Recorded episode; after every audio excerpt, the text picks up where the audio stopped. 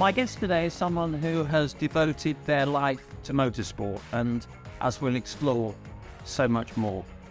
Born into a family heavily involved in the automotive industry, he was perhaps destined for a career in the glamorous, some might say Byzantine world of racing. That career started on the track, and although he retired from competitive racing at the tender age of 25, his journey was really only beginning. In 1997, he founded his own racing team, Arden International, quite literally from scratch, eventually leading them to three consecutive Formula 3000 titles between 2002 and 2004. Only a year later, he graduated to the pinnacle of motorsport by becoming the youngest team principal in the history of Formula One when appointed team leader of the newly formed Red Bull racing team. He was 31. Some 18 years later, he's still there, and the results speak for themselves, as well as overseeing the fast expansion of the Red Bull racing portfolio.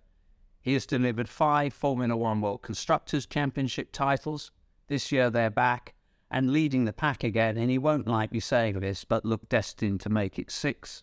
Please welcome Motorsport Supremo, Christian Horner. Christian, welcome. Thank you very much. Thank you. Well, I'm quite blushy with that intro. Well, no, I mean, you, you listen. I, I, was told by an old history lecturer of mine at Loughborough University that we only ever reach uh, perfection on our CV, but yours is. I don't know actually quite where to start with your CV because actually, the more you get into it, the more I realise that we've got scope for the conversation. But actually, my first question is: Coventry City are they going to make the playoffs? I I sincerely hope so. Um, you know, obviously, as a Coventry fan, um, I'm I'm rooting for them. Um, my grandfather was involved in, in the club years and years ago, so we were uh, almost it was it was embedded in us to be Coventry City fans. Although I must admit I've not been to a game in probably about twenty five years. You are a local boy, then. Yes, yeah. I uh, I was born just up the road in Leamington Spa from Coventry, and and uh, went to school at Warwick uh, again locally, and so uh, so yeah, very much a local boy to that area. Look, I um, I know the listeners are going to be desperate to hear about Red Bull, the cut and thrust, the machinations of Formula One, and I promise them I'll get there uh, as soon as I can. But I like these opportunities to really slightly get behind uh, the person that I'm talking to. And it's always been my view, I guess it's sort of quintessentially the human condition to be shaped by a combination of landscape, geography, family, friends, education. Uh, and when I go through that list and try and sort of fit it in to your lustrous CV and all your achievements, there is one thing that stands out to me, and that is family. And family matters to you, doesn't it? Oh, family is very much in, you know, very, very important. I, I grew up in a close knit family. I'm the middle of, uh, you know, son of three boys. Um, and you know, family, uh, you know, was everything growing up. You know, we were brought up with, um, you know, with with with with key principles, and uh, you know, our parents, you know, were always very encouraging to to you know follow your follow your dreams and never never um you know, they encouraged us to to to go out of your comfort zone um, and uh, we're, we're, tremendously, tremendously supportive. Um, uh, brutally honest at times, uh, particularly my mother. Um, but uh, yeah, they were they, you know, family life for me. I grew up in a in a in a very happy family environment. You know, we're still a close family today, and, and it's those values that I now have embedded in my family. Um, and it's it's funny how those things just you know pass on through through different generations, I guess. Your father um, was actually one. Well, he was your supporter, your partner in the Arden International. You, you know, your racing team. Your grandfather was, I think, yep. I'm right in saying, was uh, involved in Standard. Uh, That's right, Standard Motor. Yeah, what, what, way way back, and, and I relate to this uh, in a in a sort of modest way. Because my father was my coach, right? And you know there were you know, there were moments, and you, you referred to your mother. My my mother used to sit at the dining room table whenever the conversation went into athletics with my sisters and my brother, and just they always started with a, uh, chanted a chorus of boring, boring, and we soon changed the subject and went went back to family line. But actually. I've always sensed that families uh, in the background are the balance that allows often achievers to do what they do. No, absolutely. And, and you see, I found something that that I had in common with my father. My father, uh, you know, grew up in the in the motor industry, um, in the supply chain, basically in the in the Midlands, where when when Britain had a motor industry, and obviously his father before him, and and you know they had a passion for cars, uh, and and had a passion for for motorsport. So actually, I think my father, as a as a teenager, actually did some marshalling at the, the Silverstone at different club races. Um, and but it was it was my mother that you know I, I got to about twelve years of age. I was I was always fascinated by speed and whether it was Evel Knievel on a motorbike or the Dukes of Hazzard or whatever. I I just was absolutely fascinated by speed um, and would always be making ramps in the garden or, you know, timing people down the back hill in the village that we lived on our bikes. Um, and and this uh, go kart um, came up in, a local paper, um, and I pushed and pushed. My father said, "No, no, no, it's, it's ridiculous, and you know, where would we run it, and this, that, and the other." And it was actually my mother um, that uh, you know, agreed to uh, to buy this thing for, for me for my 12th, 12th birthday. And it was absolute wreck. Um, but we we basically took it to a, a, car park up the road, and suddenly just the smell and the power of the engine driving this machine. Um, uh, that uh, you know, my father remembered that there was a go kart track not far from Banbury called Shenington, and and we took this thing up there, and then just realised what a heap of rubbish that we'd actually got. But it was it was good enough for me to, you know, to get going and suddenly discover this. There was this racing world and race these things and and so on. And that's that's where it all started at a at, at a pretty young age for me. You graduated from going kart into you know on the other racetrack, but you called it a day at the age of twenty five. Was that a recognition about your own limitation, or was it an ambition?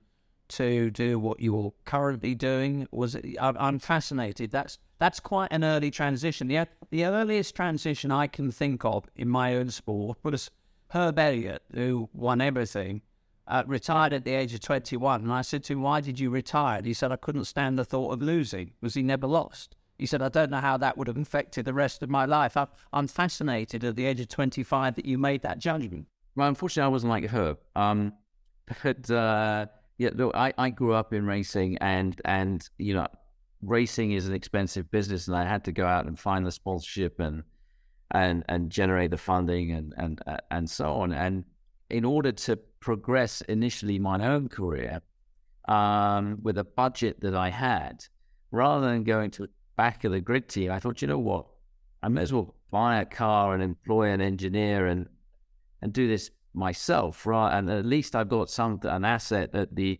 you know, at the end of it rather than some photographs and a set of overalls. So, so that was how it started. I, I created the team um, in order to further my own driving career initially, um, and at the level of effectively Formula Two, um, and the the level of competition at the understudy of Formula One is so high. And I was racing against guys like Juan Pablo Montoya and Tom Kristensen. And, you know, some some really. Um, I, think, I think I read that you said that you actually you followed Montoya into a bend and realised yeah. that this he, he was showing a commitment that you just weren't prepared to give.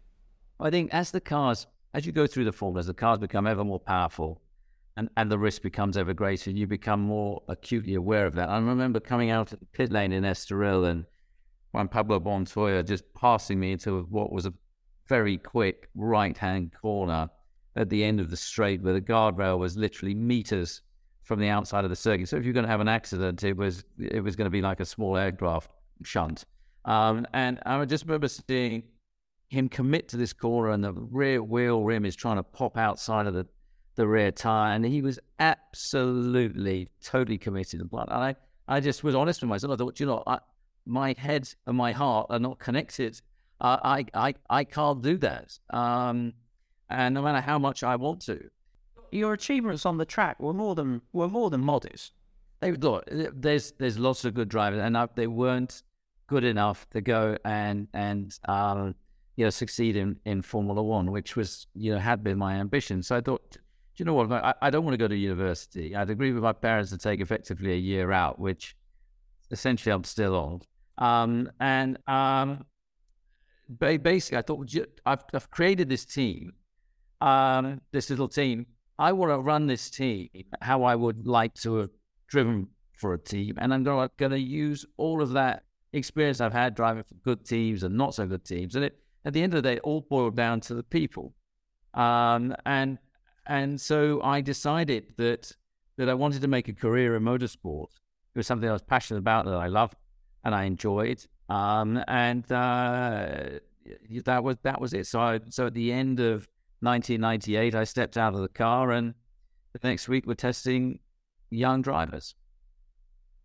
And that was in the Arden years. That was in that was in the Arden years. So uh, um, yeah, well, we had some great young talent, and and it was again it was an education to me because it was having to walk a mile in in, in each person's shoes effectively. I was booking hotels, I was doing the VAT return. So you must have sat at the heart of everything. At everything. I was washing the trucks, I was, the you know, doing, it was a great education for me. Um, but even with a team, you know, at that stage of sort of 12 or 13 people, it was about getting them to work together collectively as a team, to work for each other, to work as, you know, for one common goal and that to be the best that we could be. We, we didn't have the budget, but why should that stop us? You know, we'll we'll you know we'll just go out there and do things things things differently, and and bit by bit, I built that that team up to the point that it won consecutive championships between 2002 and 2004. Do you think those were your really seismic formative years in management? Is that really how where you you know shaped your you know the your style, your approach? Yeah, very much so. Because I, you know, I, I, I learned a lot. I had nothing to lose. I had no, no, no family or responsibilities at that time. So the risks that I was taking were, were, uh, were pretty significant. And you know, you're living from hand to mouth. And in order to put competitive drivers in car that inevitably didn't have budgets, it was like a question of okay, you know, how can we, uh, you know, how can I make this this work? And so um, it was a matter of uh, you know, doing a huge amount of, of, of sales, of being innovative, of making two seater Formula Two cars for sponsors and customers and so on. Um, and uh, yeah, it taught, it taught me a great deal about business, about working with people, and about making tough decisions. You take Arden as far as you think you can take them. Yeah. And in 2005, you make the really, the really big leap uh, yeah. which is the Red Bull. Uh, that that is a huge jump. I mean that you know in in sort of you know common footballing terms, that's sort of coming out of League One and into the Premiership. How did you find that? I, am interested in two things. How did you actually find that step change? And what it, I'm, I'm also interested. What is it? What was it at Red Bull that they saw in you that thought you had the potential to take this team to where you've currently taken it. You know, we're talking about, you know, five constructors' titles, six drivers' championships, and I know more to come. But that it's it's easy to look at a CV and go, well, it was '97, then it was 2005, but that is one big jump. No, it was huge. And look, I'd been racing in Formula Two. I'd won that championship, as I say, three years in a row. One of the teams I'd been competing against was Helmut Marko's team who was looking after the Red Bull Junior program. And then I ended up running, he, he, he sold his team to look after just the junior drivers. And I ended up agreeing a deal with him to run a young driver, Italian driver, Vitantonio Liuzzi. Um, and, uh, you know, again, won the championship in 2004 with him. And at that stage, I was looking at taking the Arden team into Formula One, and Bernie Ecclestone was pushing me hard. I think he he wanted a solution for Eddie Jordan's team. He was pushing me to get involved in that. I, I managed to find some funding, um, but it, the more due diligence I did, the more complicated the deal became. Um, but Bernie, you know, I think he it, at that stage my relationship really, you know, really started with him, and um, you know, through Helmut and through competing against him and having run his young drivers when when Red Bull were looking at acquiring a team, it was do they acquire the Jordan team or do they acquire Jaguar? And the Jaguar deal was just a much cleaner deal. And um, so they they went ahead and, and, and acquired the company in November 2004. And within about a month, um, yeah, Helmut rang me and said, "Look, Dietrich wants to change the management within um, within Red Bull Racing. Um, why don't you come over and have a chat?" So I went over uh, at the end of 2004 to Salzburg. I sat down with with Dietrich, and uh, and it was clear his passion and you know, he just didn't want to take part in Formula One. He wanted to compete and he wanted to do it differently and he wanted to do it the Red Bull way in that it was fun and it was full of energy and and it was youthful. Um, and basically, he offered me the deal to come and run the team, and uh, you know, uh, it was a huge summer. Uh, and he offered me a very modest retainer, but he said, "Look, Jaguar scored nine points uh, in 2004. If we score 11 points this year, um, that'd be a great result. Um, and so he said, and I'll pay you per point uh, that we score. Um, and that's, that's and, incentive management. Yes. So he, we, we turned up in Australia for the first race with David Coulthard and Christian Klien, and they, they finished fourth and sixth, which at the time gave us about seven or eight points in one race. Um, so uh, the reason I was hugging David so so passionately after the race was not just because of the result, but because of fiscally what it meant. Um, you know, as well. And that season we went on to score 34 points um, by just just trying to run it as a race. But it was a huge step. You know, turning up as a 31 year old. Um, you know, Formula One doesn't tend to look outside of its own boundaries. And so there I was walking into a into a factory with a change of management that had been announced that morning on, I think, January the 7th, 2004. Um, and uh, yeah, I walked into this office where the previous uh, management had been. There was there was a half drunk cup of coffee and some some unopened Christmas cards that were on on his desk, and and uh, and I said, right, well, we're off. Um, good luck. Uh, and uh, and that was it. And it was a question then of getting out and trying to, you know, meeting the people and understanding the business. And what was clear to me early on was that the team, because it had a succession of rotating management, it was just just pockets of of uh, it wasn't a team. It was just different silos within a, a team not working collectively. And it was a question of understanding, well, what do we need to drive this forward? And what did it need? Well, the, thing it primarily needed was just some direction and leadership and getting them to work as a team. And and I think technically, um, it was clear that we were, uh, you know, that we were very very weak uh, in terms of technical direction. That everybody had opinions, but there was no conductor of the technical orchestra. And I'd always been a huge fan of uh, of Adrian Newey. Uh, we grew up in a similar area. Um, he's a few years older than I am, but um, I, had been a fan of his cars from when he designed Leyton Houses, and I was, driving in, in go karts at the time, and, and and you know met him there. And then when he went to Williams and Nigel Mansell with the success that he had, and then you know following on through into McLaren, and and of course David Coulthard had been a common point with um, with Adrian through his William time and McLaren. So I sat down with David and said, right, uh, you know, Adrian's the guy that, that we need how do we go about it? And he said, right, well, I'll arrange a dinner.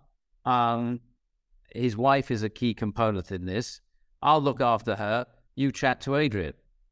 um, and that's uh, and so we met at the Bluebird on the King's Road, and we had a, you know, we had a great dinner, and and and I just clicked with Adrian. We just hit it off, and it was in life you meet people that you just have a commonality and a connection with, and um, and that's where it started. And I managed to convince him to come and come and join the team in time for 2006. But uh, you you mentioned Williams, and actually, uh, you you may well know I actually had a very very close friendship with Frank Williams, and it went up. It it was an an odd genesis because what most people don't know is that Frank loved motor racing, but his fat his passion was track and field. And he used to go on these punishing runs. I remember being with him, I think it was the European Grand Prix in Hockenheim in 85. And I think both his drivers had left the track fairly early for whatever reason. And he said, Come on, we're going for a run. I'd already run that day. I mean, we had the most punishing run uh, across, I mean, he just ran anywhere. It was across German farmland. It didn't really matter where it was. He trespassed all over the place. I was absolutely knackered uh, at the end of it. And actually, I do remember laughing because just before that run, he'd sat down with two of the drivers who were at each other's throats, and I, I, I'm, I want to say it was, it was, uh, I think Nelson was one of them, and he, I, I was interested in the psychology because they were really very, very competitive, and is the final team talk in that motorhome was, do whatever you want, but don't fucking damage my cars. What's the what what is, what is your approach? I'm interested, having having witnessed that. What is your approach to? I mean, being a team principal is probably as much about being an in-house psychologist most of the time, and working with the extraordinary talent, the ambitions, the insecurities, and and sometimes the egos, because you need that kind of ego to be able to to do what you want and and to do do it the way that you know we all uh, look at in in a rather exaltatory way. But what is your approach to that? I think it's it's fundamentally pretty similar in that you've got two drivers and and they are contractors to the team, but of course we've got two championships: the constructors championship that means everything to the team, and the drivers championship that means everything to the driver. And and sometimes they're in conflict with each other. Um, and, and, I think the most important thing, and with across the whole variance of drivers that we've had over the years, that I've seen is just to be upfront and try and deal things in an open manner, you know, above the table and and have the difficult conversations, you know, up front of what what's expected. That they're not just driving for themselves; they're driving, you know, in a set of Red Bull overalls. They're representing all the hopes of, you know, the the the 1,500 people within our, our team and companies, that all the partners, the shareholders. It's not just themselves that they're that they're representing. Um, and uh, you know, of course, you end up in, sometimes with you know conflict between your drivers. But I think the most important thing as a team is to play with a straight bat, to treat them equally, and say, look, it's down to what you guys. We don't have a number one driver. Our number one driver, who is is who is ever ahead on the circuit, and you earn that by what you do on the circuit um, not through a contract. Um, and that's the way we've, you know, we've we've always operated. Look, outside of those who've driven for you, uh, who would you have loved to have seen that didn't drive for you in your cockpit? It's a few. I mean, I, over the years that I would have liked to see. I think Montoya underperformed in Formula One. I think he was a, a wonderfully talented driver that should have achieved more. There was a driver that that that um, I tested in in in the Argentine. I again thought was a phenomenal driver that Formula missed. There was a chap called Tom Kristensen that went on to enjoy tremendous success in in in sports cars. Um, and and yeah, there's, there's there's so many great talents that that that you see um, you know come through. Uh, but uh, they're all different. You know, they all have their own their own personalities, their own traits. Uh, but you know, with the good guys, there there is that same steely, ruthless determination um, that they, uh, you know, that they all share. That I see in Max, I saw in, you know, and Sebastian, obviously before him, and uh, uh, it's that last little bit that they're prepared to go that that little bit further. What interests me, and we'll get on to um, you know, Drive to Survive, which obviously you'll have been asked a thousand times. I'm not going to uh, dwell on that for too long. But what does occur to me as somebody who, you know, is normally responsible for another sport is that I would say to the young competitors, look, you know, your your performance is your passport, but you need to have personality. You need to be able to sell you. You need to be able to sell by implication your brand, the team, and you need to be able to communicate to people who may not be remotely interested in your sport, but you have the ability to connect, particularly with younger people. It does strike me that there is uh, there is a breed of young driver out there that really either by training, a little bit of tuition, or instinctively, is doing that probably better than almost any generation before. I think, yeah, exactly. We've got a generation that are coming through um, that are phenomenal that, that, because they've grown up in an environment where, you know, through their karting days and their formative days, in a in an environment where they're engaging uh, in social media digital media and online gaming, and they're just living in a world that was different to you know the generation before. So when I look at a Max Verstappen or a Lando Norris or a George Russell or a Charles Leclerc or an Alex Albon, you know, they're all they've all got the ability to communicate well uh, and eloquently. Um, they've got personality.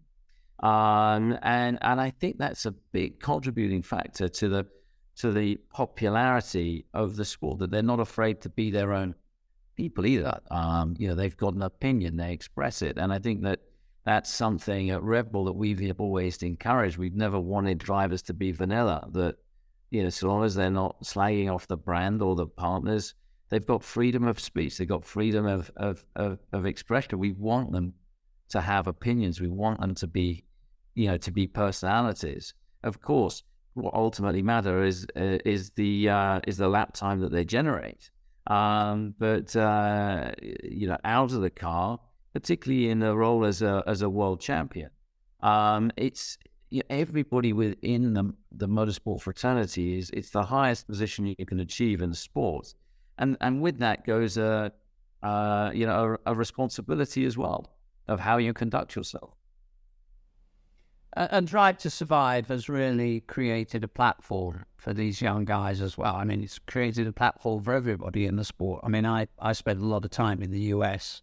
Well, I've got I've got friends that are waking up at three in the morning in the US to yeah. you know tune into Bahrain or or Melbourne. I mean, it's been a profound game changer there. Well, it has been exactly that. It's been a game changer. What it's done is it's it's brought the personalities to life of who are these drivers, you know, these guys that drive these remarkable machines that are um, closed away crash helmets. And so suddenly it's brought their personalities, their journeys to uh, to life, and some of the other personalities, be it team principals or whatever, you know, in the in the sport to life. And it's not just focused on the front of the field; it's covered the entirety of the different you know journeys that the different drivers and teams you know on throughout the field. And I think it came at a time, particularly during lockdown where people were in their homes watching content and suddenly boom this stood out and and the transformation that it's had in particularly the US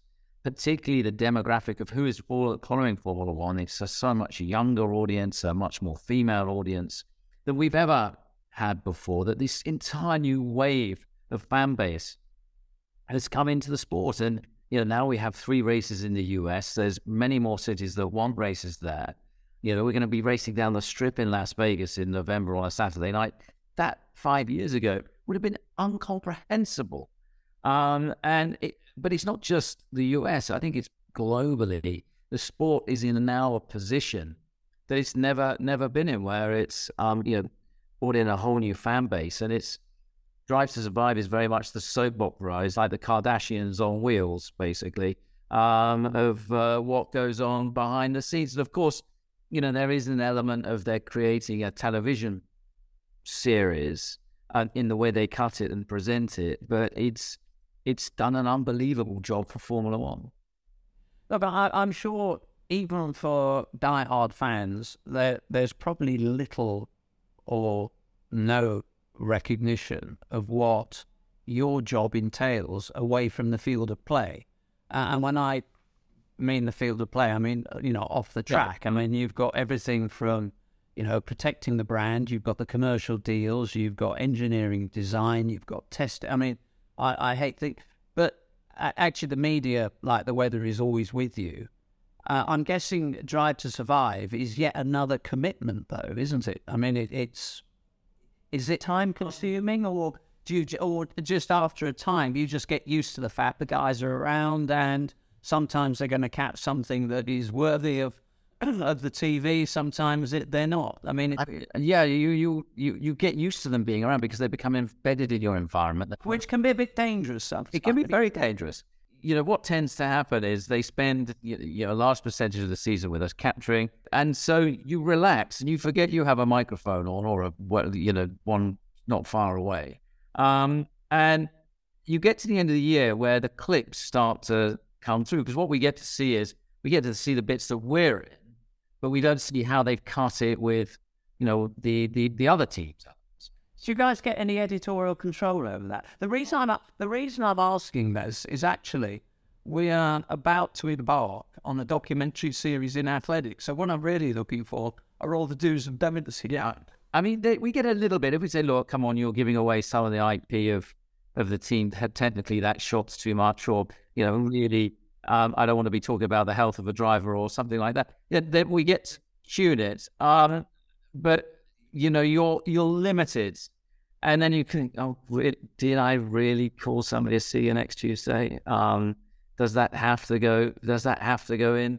Um, so, uh, so yeah, it's quite interesting when those cuttings come through. Um, and they tend to warm you up with the softer ones, and then as they get in towards the end of the process, drop the, uh, you know, uh, drop the more contentious ones in. Uh, look, I, I, do have to talk about the end, the tumultuous end to uh, the 2021 season. Yeah, uh, but I'm interested. Look, I'm you, you you made your position very clear, and that's you know that that's uh, on the record. What I'm interested in is what it. You obviously had to respond publicly. What is it that you said to the garage, to the teams internally? Because that in itself is quite a twin challenge for anybody in a leadership role that's got the media on top of the story you've got to make a judgment because I know I've, I've read and I absolutely agree with you that leadership sadly does always start at the top. Your body language in an organization when the organization is under stress is really important because if they see you stressed, then that tends to sort of percolate through the whole organization. I'm fascinated in what your private conversation to those te- the teams were in the middle of that tumult. I, I think there was there was before the race where I spoke with the team. I said, "Look, you guys, whatever happens today, I've done an amazing, amazing job, and I want you to go out there and enjoy it and give your best. And whatever whatever comes out of the day, you know, we'll we'll take." Now, um, obviously, you know, 21 was was contentious, but the team did nothing wrong. Um, and we delivered on that day. We took the risks. We made the right calls. Uh, we got the strategy right, and and to win that world championship, you know, for the first time after you know, seven uh, long years, is a hell of achievement. And I didn't want that to be diminished by any of the noise that was going on. So it was a question that you could be incredibly proud. It's not just about one race; it's about a nine-month championship and fight that has its ebbs and flows over the course of a season. Um, and so it was incredibly important as a team to go out and celebrate success and enjoy success. So that night we uh, we did exactly that, and and we celebrated the success that we that we'd had. Um, um, and of course, you hadn't been able to do that through COVID. So it was the first time we could literally get everybody together, have a drink, celebrate. And of course, everybody then got bloody COVID um, after the party, and, and, and Christmas was a write off. But to have that moment and to share that moment, and then to share it with the team when you get back, um, and the the joy in, in people's faces, because you know, Formula One is such a demanding business. It's not a nine to five job. It's uh, you know, you get out what you what you put in, and on that day, um, you know, decisions were made by the referee, um, and we made the right calls. Um, Mercedes didn't they didn't stop their driver. They they left him out on a set of 45 year old 45 uh, lap old tires and and we grabbed our chance and we took it and we won the race and we won the championship and and we we are you know incredibly proud of that. Now um, whatever contentiousness there was uh, uh, you know surrounding that um, obviously people have opinions and are and they're always going to be uh, you know opinions but for us uh, you know we'd achieved our goal of of winning the world championship. Did you feel slightly let down by the way that it played out to the end?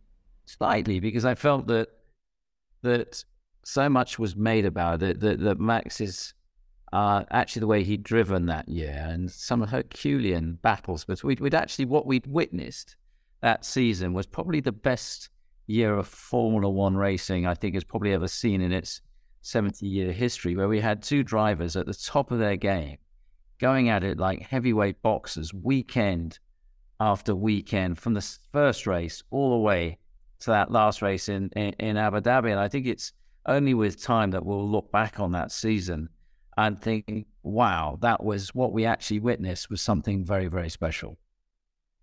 Uh, I, I, am interested in how you handle the media circus because actually it's you've got 24 races a season now. You've got them with you pretty much night and day. I mean, they travel around in a pack. Do you? I, I'm interested in the management of that because you know both sports. You see them, they disappear. You might see them again a month or two later uh, you know, on the big high days and holidays. But I'm getting they're they're there all the time. Is that that that in itself is a is a huge management exercise, isn't it? It is, and you know, there are presidents of media business that that that we are at the end of the day, and of course, um, you know, you get you get partisan views, you get um, uh, you know, different preferences for different drivers or different teams.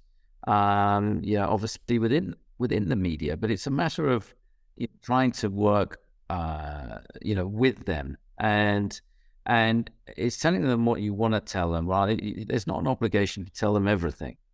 Um, and and I think sometimes there's an expectation in the world that we live in that everything should be accessible all of the time. And I think you know sometimes um, you know answer. And my view has been always been answer the question you want to answer rather than the question that they're asking.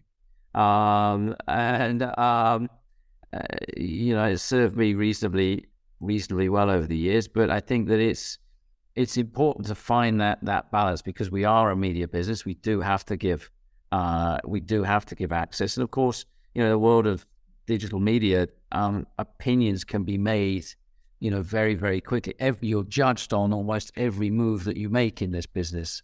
Um, now, as a driver, as a as a team principal, or as a you know, as a as a team. So it's finding obviously a a, a relationship with the media. And for me, uh, honesty has always been um, a key element, and I'd say I call it as I see it. And sometimes that that can be viewed as controversial or not, but I will always defend my team and any individual within my team because I see that as is my job, is my responsibility, whether that's a, a driver, a technician, an engineer, or even a uh, you know, a financial accountant. You, you, you built, look, I think it's pretty clear for, for anybody to see that you've built uh, one of the most advanced pioneering, you know, technology companies in the world. Uh, and what you're now touching is is extraordinary. I mean, you've got some of the smartest people on the planet uh, in support and pursuit of, of, of that excellence. I know it's been an often quoted observation, which was Lewis Hamilton, where it's it's just a it's just a drinks company. I I've noticed of late that he has actually conceded that Europe actually designed the fastest car, probably in history. But do you feel that Red Bull has got the just um, recognition uh, off the back of what you've achieved, or do you think there's always that element of well, it's it's a sort of it's still a dream brand? Well, I think that recognition starts to change with with time, and of course, you know, we're up against some iconic brands and a lot of automotive OEM, uh, you know, and teams and, and, and, companies. And Red Bull is a, an energy drink that we are 100% subsidiary of. But I think what it demonstrates is that it's a people sport, and it's it's down to the people, it's down to the culture, down to the um, the, the collective way that a team works. And that applies for the next challenge that we have for 2026, where we're, we've now insanely taken on um, the challenge of building our own, uh, designing and manufacturing our own engine. Now, again, you could apply, well, what does an energy drinks company know about designing and building engines to compete against Mercedes and Ferrari and Audi and Renault and so on? But for, for us, it's exactly the same principles of it's about getting the right group of people together, having the right culture, having the right targets, um, the right tools and facilities, and working you know, as a group, as a team, and um, you know that way anything is achievable. One of the other agendas that you know certainly wasn't there when you were building Arden, and arguably actually was still very much in the infancy when you went to Red Bull, is the whole ESG agenda. You know, inclusivity, diversity, yeah. e- the you know e- ecological concern. Um, the the Formula One actually, I would argue, is has been in many respects well ahead of the curve uh, in implementing you know best practice around this. But it's still you know for some it still has that gas guzzling um, reputation. Uh, although you know it, it, it is ahead of the curve. Where is the balance between what you're doing and the continual addition of races? Because that also must put you know, I, I know I, I think 0.6% of, of emission is coming through the exhaust pipe. The rest now is obviously transport, travel, food, all these, you know, the, the power elements and all that. That that's that's a big challenge out there that you didn't have even ten years ago in terms of public perception. No, absolutely. But I think if you if you look even at today's cars, I mean, their emissions over a complete Grand Prix season, one car has less emissions than a than a cow. Um, um, so, so the cars are, you know, the technology that we're pioneering is absolutely cutting edge. And as we head into this new generation of engines, with fully sustainable fuels, fifty percent um, uh, of the power will come from from you know battery cell technology as as, as the ultimate hybrids.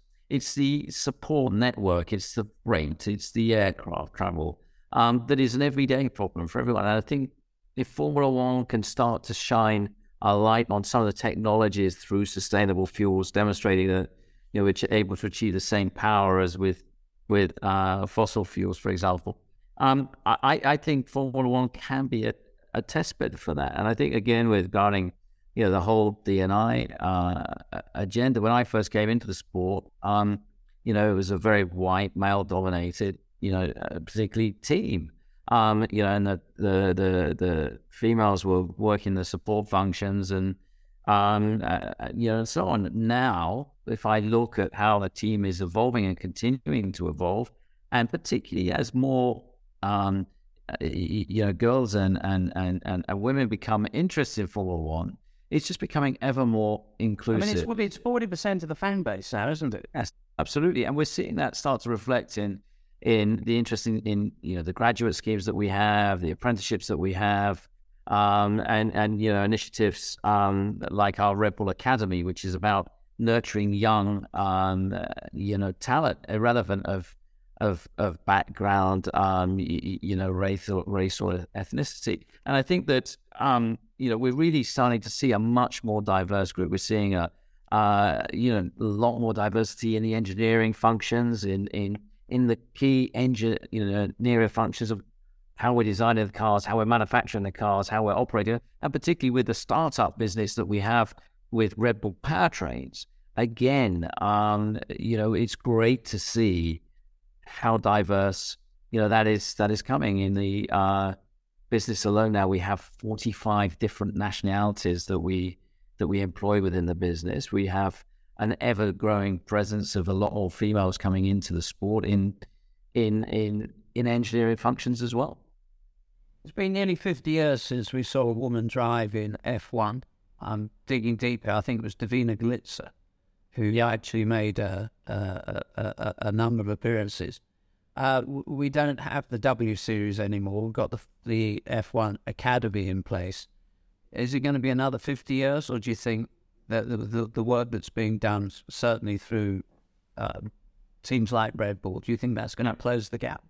I think it will, and I think as more um, uh, you know girls get involved in the sport at the grassroots level, uh, then then that pool will just get bigger. We we think for a junior driver to go from from the moment they leave karting to Formula One, if, if you've got one with real talent, can be done within five years. So theoretically, if we have some talented sort of 16 year olds started to come through or, or, or younger, um, you know, conceivably within a five year period, um, you know, we could see a competitive female, um, you know, Formula One driver. And, um, uh, you know, through just the popularity of the sport and it becoming more inclusive and getting getting more girls involved at the grassroots level, that is just going to create a bigger pool of talent that will that will come through the different uh, the different categories. How close to capacity is F1 when you look at the number of races and the number of cities that are now, you know, elbowing there or wanting to elbow their way to the table? Look, we're at it. I mean, 23 races is, is a grueling schedule for, you know, everybody that's on the traveling team and, and, and the support team. Um, but then they come up with a race and say, well, look, um, how do you fancy Las Vegas on a Saturday night down the strip? Um, you know, you're, you're, are you happy to add that one? And it's like, well, okay, look, okay, we'll go. Sure, we'll go to Vegas. And that's the problem. They keep coming up with these great venues.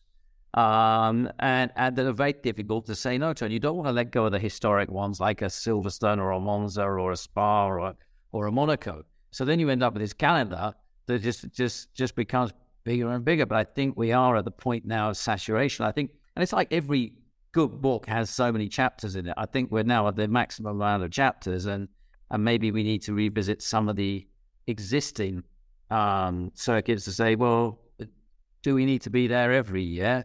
Um, you know, should there be a, a rotation? Um, but I think 23 races is is right on the limit. How do you insulate yourself from the that craziness? I mean, what what do you do to switch off? And I'm I'm interested in your work life balance because you know I'm I'm sensing there is a tinge of workaholic here. Uh, what what you know? How do you manage that uh, that balance? Because I'm sure you're encouraging other people in the organisation to you know look after themselves, look after their families.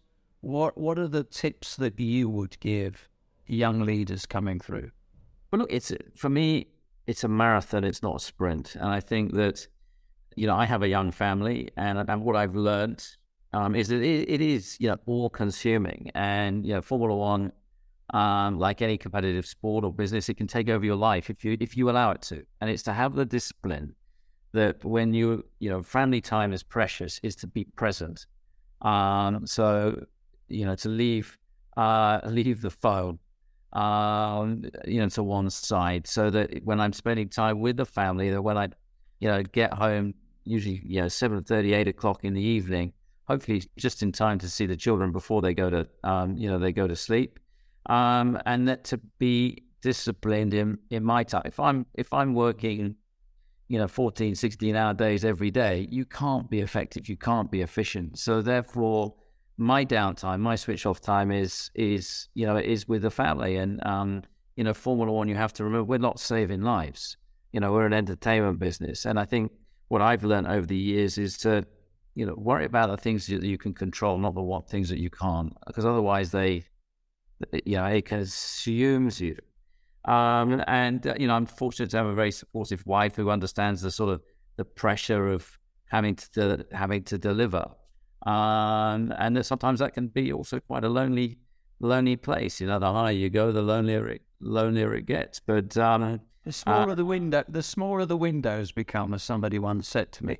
Exactly. Exactly. Also reminds me that a pat on the back is six inches from a kick up the arse. Um, so, uh, and that keeps you keeps you grounded. And I think you know, for me, family time, getting back to the base As I grew up as a kid, you know, teaching my son to ride a bike, you know, last weekend, they're important things that that you have to do. I don't want him uh, or my daughters to to you know to miss out on that. So uh, it's finding and it's being disciplined enough to have that balance. And horses? Horses, oh Christ. Um, well, yeah, it's one of those things that that lockdown, you know, did a lot for a lot of people. Um, and it, unfortunately, being in the same place for a for a period of time, it reintroduced me to something I'd done as a kid, which was horse riding. Um, and you know, I enjoyed it, and blah blah blah, and and and my wife's you know super keen on horses, and somehow we've ended up now with um, you had a win at Newbury the other yeah, day. We, yeah, we've got a couple of racehorses now, or three racehorses now. Uh, we've got an evergreen fleet. Um, and uh, yeah, we, we have this one horse that we named after one of our songs, and it just keeps winning. Um, and uh, it's won four of its last five races. And then we sort of took it to only a, a low level of points of pointing. And then we took it to a race under rules at Newbury with zero expectation. And it won that as well. Um, so now it's off to Cheltenham uh, for its finals in uh, the weekend that I'm in um, Miami. So I will be uh, keeping a close eye on his progress in between the two practice sessions. That's coronation weekend. It is, yes. On the Friday, it's running uh, in in the evening race at uh, at, at, Cheltenham. So uh, so the problem is people here keep because that keeps winning. Uh, they keep saying, "When's your horse running again? We want to put some money on it." I I don't want to be responsible for that. I had Bernie Ecclestone ring me yesterday say, "When's your horse running again?" Winning is a high class problem, Christian, as you know. Winning, you know, there's no substitute for it. The feeling that it gives you, whether it's a horse race, a motor race, a running race, um, you know, there's it, it's it, it it's an adrenaline thing. It's and it's addictive. Long may the addiction survive, and good luck for the rest of the season, Christian. Thank you for taking the time today. Thank you very much. It's been great. You've been listening to Extraordinary Tales in Extraordinary Times, brought to you by CSM